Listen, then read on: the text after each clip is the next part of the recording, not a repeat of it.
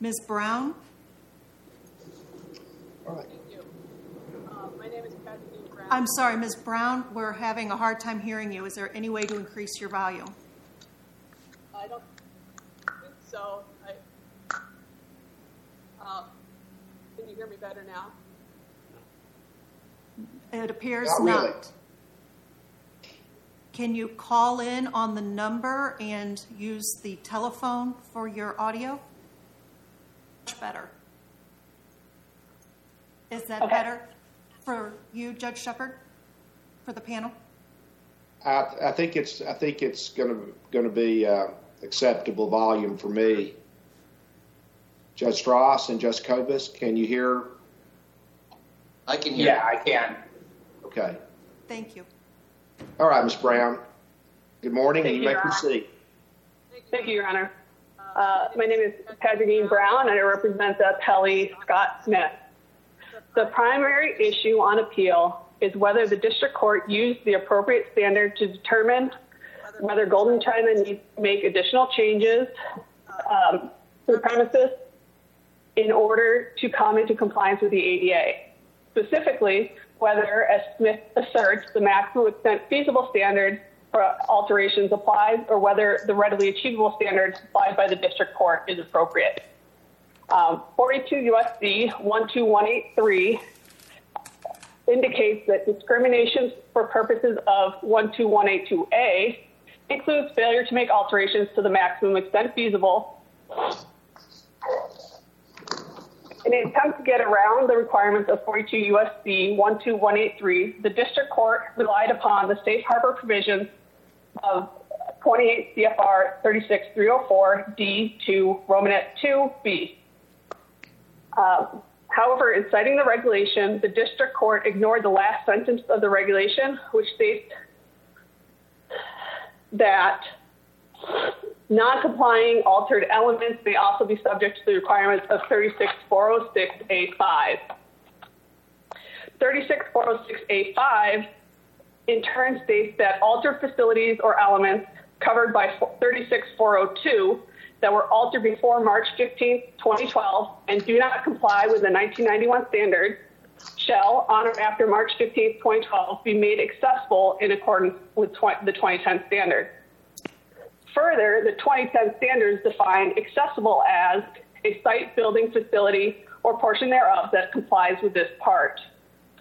So in this instance, um, the alteration that was found, the, the repaving that was found to be an alteration by the district court clearly falls under thirty-six four oh two, which talks about a change to a public accommodation that affects or could affect the usability of the building or facility or any part thereof. That occurred in two thousand one or two thousand two. It's undisputed by um, the uh, expert put forth by the defendant that that alteration was not done in compliance with the nineteen ninety-one standard.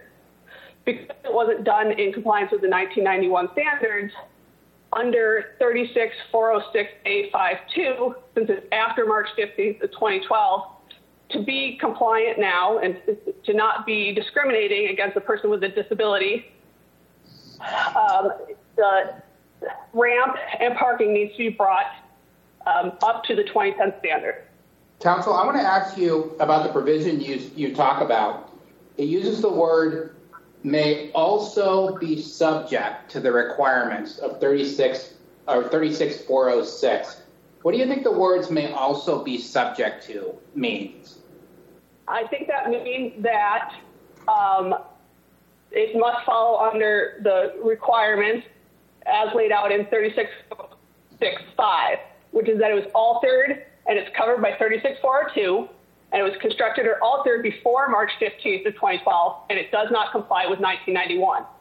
Well, what I'm getting at, what I'm getting at is, is I wonder whether the answer is actually, because may also be subject means in addition to, or or something similar. I wonder if the answer is actually that readily achievable and to the maximum extent feasible describe different things.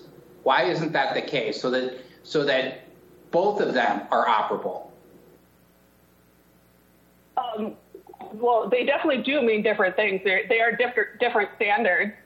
Um, but the maximum extent feasible is the higher standard, and if it if, if it applies inherently, since it's the higher standard, it's the one that would have to be met in order to not be discriminating against the person with a disability. I so might differ with you. Oh, go ahead. I didn't mean to interrupt you. That's fine. So if you were to say, um, if somebody makes a change, um, the, the alteration after um, after the, the safe harbor says that existing, it's just talking about existing uh, facilities. If you alter or newly construct them after March fifteenth, then it has to comply with the twenty ten standards. Whereas under thirty-six four oh six A five, it's saying if you didn't fix your alteration before March fifteenth of twenty twelve, uh, so that it, you could have done either standard, but then you are stuck with the twenty ten standards. They, they both sync up in that way. Before March fifteenth of twenty twelve, you could be, if you are, the safe harbor is, if you were compliant with the nineteen ninety-one standards, you don't have to change it to be in compliance with the twenty ten standards. There well, is, let me, let me ask you this. You, you use the word inherently, and I'm not sure the word inherently actually works here, and here's why. Because readily achievable focuses on the ability of um, the person or business making the change, um, their ability to pay. If you look at all the factors that fall under that, it's about, does the business have the ability to pay? Uh, what's their financial situation? How much would it cost, et cetera? And to the maximum extent feasible, focuses entirely on the physical ability to make that change. Can it actually be done? Um, is it feasible to make that happen? So I wonder if the real answer, using also subject to, is that you need to make the changes that are readily achievable to the maximum extent feasible. In other words, that the two standards go hand in hand, using the may also be subject to language. Well, I would disagree because um, the readily achievable falls under one section of the code, forty-two U S C one two one eight two. That's one requirement under the, the plain language of the law, not talking about the regulations that implement it, but the actual law. And one two one eight three, there's the plain language of that indicates that if you've made an alteration, then it has to be done to the maximum extent feasible. So although the safe harbor is allowing you to um, essentially make a choice between nineteen ninety-one or twenty ten standards and just which which one applies, the fact that they're uh, putting in thirty-six four oh six A five, it's saying if you made an alteration in the the past, Um, the, um, the four oh six was also updated at the same time to indicate that if you had non-compliant alterations, they must be uh, made accessible in accordance with the twenty ten standards in this instance because we're well past March fifteenth of twenty twelve. So my last question is, so you agree with the district court that these two standards are incompatible. You would just come out the other way. You would say, to the maximum extent feasible is the is the governing standard, not the reasonably achievable standard. Is that is that a fair characterization? Yes, because that's what the statute says, the plain language of the statute, and these are just the regulations that are implementing it. And the point is, the the point of having the change between the ninety-one and twenty ten standards is that so that people that were compliant with the nineteen ninety-one standards aren't penalized and required to make changes to come into to compliance with the twenty ten standards in the case that they are uh, stricter, which is true in certain uh, at certain times. So, Miz Brown, if you, if you did your job the first time, you don't have to refix fix it for the new standards. Uh, Miz Brown, uh, and that is oh, Miz Brown. Uh, yes. Question. Two questions. The first is just for clarification: is the is Mister Smith the appellant here? The same appellate as in the Bradley Pizza case? Uh, yes, Your Honor. Okay, and that leads me to, to this second question, and that is, uh, I'm wondering whether the appellant here has standing, um, because the impression one could draw from the record here is that Mister Smith um, did not go to this establishment for the purpose of patronizing the establish the establishment, and really has not had no intent uh, in ever returning. And it, it's kind of uh, you know the idea of just uh, roaming around, dropping in on various establishments to see if they, there's a a colorable statutory um, violation here, irrespective of whether there was any real intent to patronize the establishment or to ever um, return. And as I recall here, Mister Smith, this is fifty miles away from his home, and uh, one, th- one thing that stuck out to me is his testimony that he doesn't even like Chinese food. So what about the standing standing issue? Well, the district court found that they were standing based on uh, his assertions that he intended to return, um, and for summary judgment to be entered, um, there there might be a issue of fact at best, but for the purposes of summary judgment, the district court found that there was standing based on his assertions. Um, Red Wing, where the um, Golden China is located, is along his path from his where he lives to where his parents live. So he drives through there on a regular basis if he was to want to, and he meets up with his family in that area, again, on a regular basis. Um, they go to the casino nearby as a family, well, before COVID, once or twice a year, and they tend to go somewhere to eat in Red Wing. So his position is that he should be able to go eat. It's not necessarily in the record, but he's an incredibly picky eater. So most restaurants don't have things that he likes. He goes there and eats the minimum, whatever he can find. Um, so, and if there are no other questions right now, I'll reserve the rest of the time. All right. Thank you, Miz Brown. Mister Uh, Linnerooth. Good morning, Your Honor. You may proceed. Thank you, Your Honor. Brian Linnerooth of Best and Flanagan, appearing on behalf of appellees. There seems to be some confusion, uh, Your Honors, in the safe harbor that Judge Tunheim replied. Uh, Miz Brown represented that that safe harbor was found in Section thirty-six point three oh four, uh, subpart D two, Romanet two B. Uh, that's not the case. As reflected in page forty-two of the addendum, Judge Tunheim relied on Section thirty-six point three oh four B three.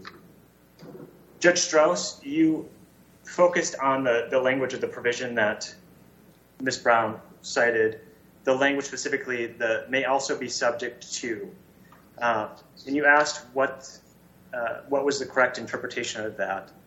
Miz Brown answered that it must be subject to alterations. That is incorrect. I see that as directional, that the alteration requirements may apply, but you must first get over the threshold of whether the alteration is readily achievable. The core issue before this court is whether a prior uh, resurfacing project nearly twenty years in the past now required Golden China to spend an unlimited amount of money to undergo extensive repairs to its parking facility, including its existing accessible parking space, access aisle, and ramp. Counsel, um, Judge Cobas here. I'd, I'd like to go back to one of Judge Strauss's questions uh, to your colleague. Do you see a conflict between four oh two and three oh four, or do you read those as compatible? I, I, I do, and I, I see that that is something that Judge Tunheim clearly wrestled with in his in his opinion. Um, ultimately, his classification of the resurfacing work as an alteration I, appears to be dicta, and he concedes that it's not relevant to whether or not that safe harbor applies. The conflict really lies, or is created by the sweeping broad definition of alteration in the alteration section of the provision, which folds in any modification that impacts or could impact the usability of the facility. Arguably, that encompasses any modification a business would make good faith reliance of the safe harbor provision uh, that Judge Tunheim's decision is based. This safe harbor provision was designed for the purpose of incentivizing businesses to enhance the usability of their existing facilities where strict compliance with the alter- requirements for new construction and alteration was not readily achievable, which readily achievable means easily accomplishable and can be carried out without much difficulty or expense. Counsel, can I ask you, I want to follow up with, by asking about D three, and in particular, uh, thirty-six three oh four D three, and in particular, um, one as well. So one read in conjunction with three. It says, except as provided in paragraph D three, measures taken to comply with the barrier removal requirements shall also comply with the alteration requirements. That's essentially what it says. So if we are, in fact, in D three, then I wonder whether we're in the safe harbor, because that except as means presumably that we're not in the safe harbor anymore. And what's the significance of that? So if I'm understanding your your, your question correctly, Judge Strauss, and I, I, I may not be, um, that, that safe harbor really carved out and excludes any repairs uh, undertaken as part of the, the safe harbor from being classified as an alteration. Well, what it says, I think D three, what it says is if you make a partial modification, in other words, you, you have too steep of a slope, but you you kind of do a good job, but not a, you don't do a perfect job in complying with the regulations. I read D one as saying that's not good enough. That doesn't put you in the safe harbor because you still have to comply with four oh two through four oh four, four oh two through four oh six. Am I wrong about that? I I would assert uh, respectfully, Your Honor, that you are incorrect. That interpretation would render D three meaningless. Uh, it would carve out that. I, I can't foresee any uh, for that safe harbor to, to have any effect at all. It has to not require the alterations requirements. Um, uh, it, yeah, I, I apologize for. no, um, I'm not. I'm not sure you're right. I'm not sure you're right necessarily that it renders it meaningless. But let me follow up with this, which is except as provided in paragraph D three of this section. That's in D one. What does that mean? I'm going to go back to sort of basics. What does that mean? To me, that means yeah. that. You focus on D three. If D three applies, you don't have to comply with alteration requirements in D one. Uh, so D three is the exception to D one. So it's it's not. It doesn't say notwithstanding D three, you still have to do the alteration requirements. It says unless the exception in D three is triggered, you have to undertake the alteration requirements. I think the way that you were thinking of, about it, in, at least um, in your questions to Miz Brown, is correct. That a business that the readily achievable standard does apply as part of the alteration. It makes no sense that a business that undeniably has insufficient financial assets should have to undergo repairs that would require it to go out of business. The record provides that in the three years prior to the initiation of this lawsuit, Golden China operated at a net loss, and prior years were similar. Golden China is a small family-owned restaurant, and its two employees work more than nine hours a day, six days a week, and earn at or near poverty-level wages. At the summary judgment stage, Scott Smith was required to have a plan to address the alterations he demands, the cost of those alterations, as well as how those alterations would impact the finances and operation of Golden China. He failed to meet that burden. The extensive twenty-nine thousand dollars to thirty-nine thousand dollars re- required to modify Golden China's parking lot are not.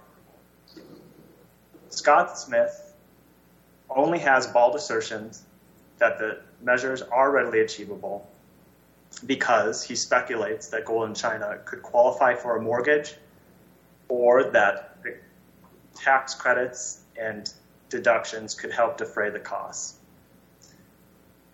The argument regarding tax credits and deductions was the same argument raised in the Disability Support Alliance, the Hartwood Enterprise case heard by this circuit, which that court rejected. As for the, the mortgage speculation, even if Golden China were able to qualify for a mortgage, Golden China testified that it would not be able to afford the mortgage loan payments. There is nothing in the record to support the contention that Golden China could afford these costs, and the rule that Mister Smith is advocating would disincentivize other businesses from taking any measures to improve the usability of their facilities um, if they could not afford the exacting requirements set forth for alterations and new constructions. New construction. Make no mistake, Your Honors, that mis- the rule Mister Smith is advocating would amount in less access, not more. Counsel, um, I want to ask you about my standing question. Uh, I think the district court made a call on the standing question, but does that does that end the issue? Can we go into that issue sua sponte? Your Honor, I believe you can. Under Federal Rule Civil Procedure twelve H three, um, subject matter jurisdiction is, is never waived. If a court determines it, that it lacks standing, the action must be dismissed, and the district court could not appropriately have arrived on its decision on the merits. As Miz Brown noted, that uh, Judge Tunheim credited testimony to Mister Smith uh, at summary judgment on the standing issue. Um, the Golden China argued in the district court that Mister Smith lacked standing for some of the reasons you, you cited, his lack of um, an area fifty miles from his residence, uh, his uh, the fact that he doesn't like Chinese food, um, and the fact that despite the information stated in his declaration, the only time he has gone back to the businesses he sued was to see, test to see if there's any other violations. Well, uh, you know, maybe you can help me here and correct me if I'm if I'm incorrect. But have you read the um, the Bradley Pizza case? I have, Your Honor. I was uh, didn't didn't, the, didn't that. Um, The visit, the visit that led to this lawsuit, the visit to Golden China, didn't that visit occur on the same day as the, the visit to the Bradley Pizza restaurant that's described in that case? You're exactly correct, Your Honor. And, and then secondly, didn't, I haven't I haven't gone back in the record of the Bradley Pizza case, but I'm looking at our court's per curiam opinion, which recounts that uh,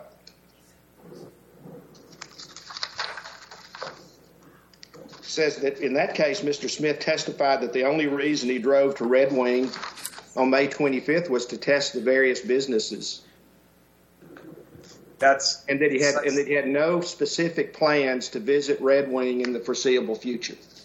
That's precisely correct, Your Honor. So what do we do with what do we do with that? We have a we have an, a a case uh, handed down by a panel of our court that kind of uh, refers to his this same appellant and his uh, and his uh, state of mind or his testimony that seems to be a little bit contrary to what the record in this case shows. What do we do?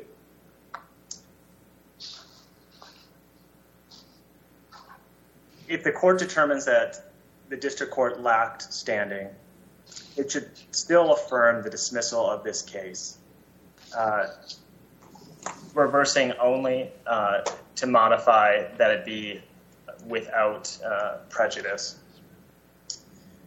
Um, the record in this case, in the Bradley case, is substantially similar. Mister Smith testified um, for three cases, all in the same uh, deposition. Uh, that was for the Bradley Pizza case, this case, and a separate case uh, in Beer Stube, which was also dismissed uh, for by the Honorable Judge Schultz for lack of standing.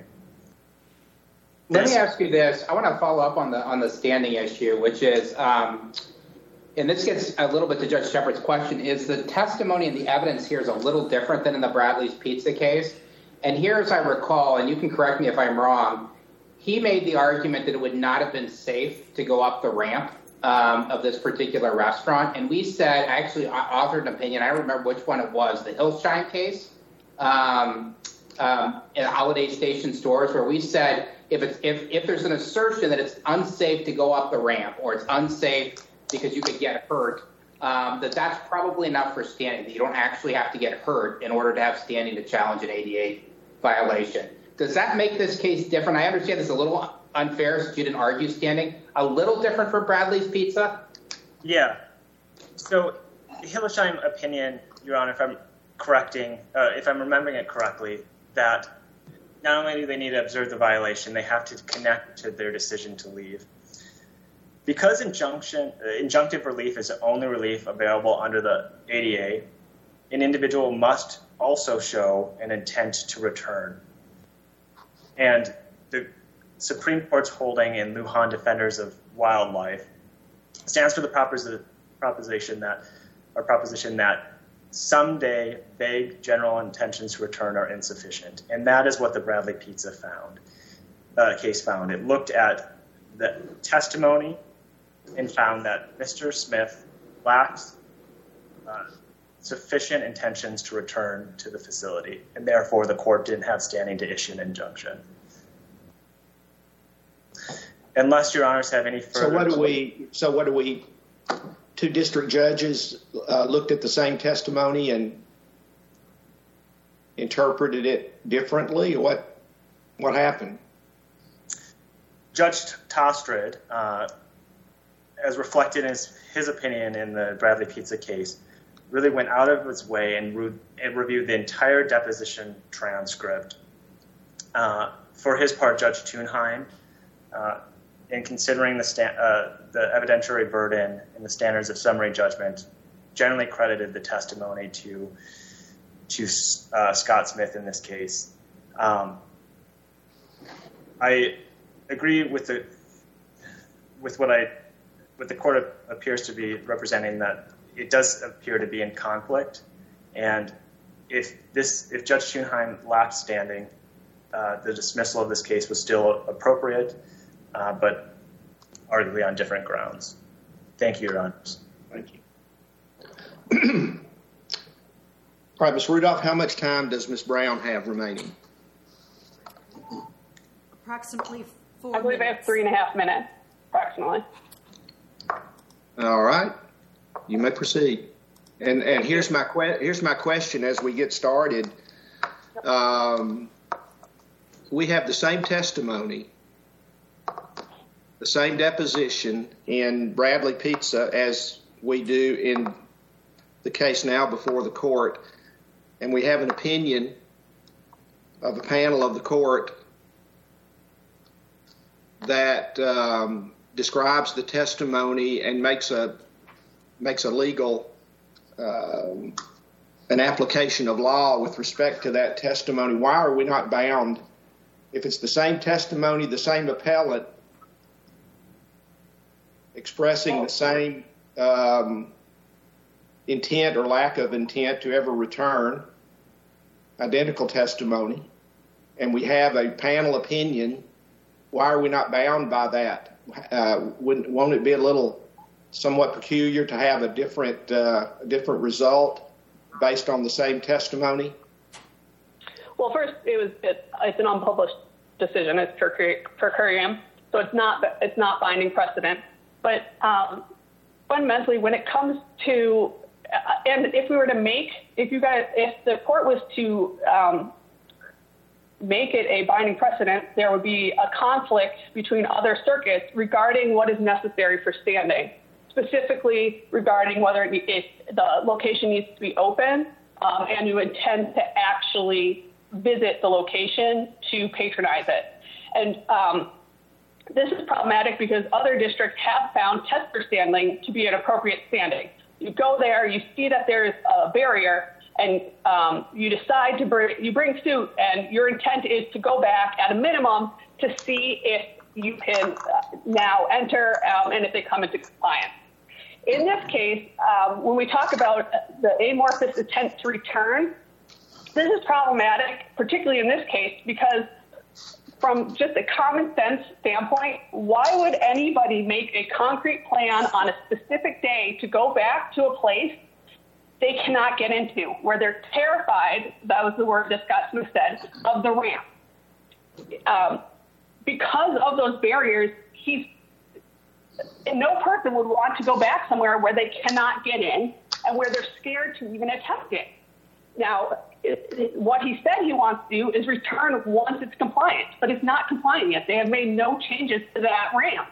So it doesn't make sense for him to say, I'm going to go back on May thirtieth, for example, because he still couldn't get in because the changes haven't been made.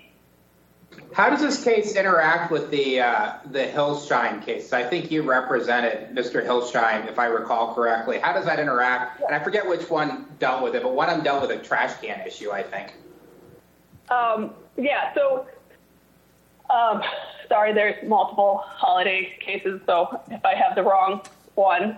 But there was, um, there's a few where it didn't make sense or he could not try to go in, whether it was because there was a trash can at the top of the ramp where he, from the bottom, didn't believe he could um, navigate it properly, or there's another one where um, somebody, there was no, uh, the ramp didn't have marked off stripes at the bottom of it, and somebody was parked there because it wasn't marked off, so he literally could not get to the ramp.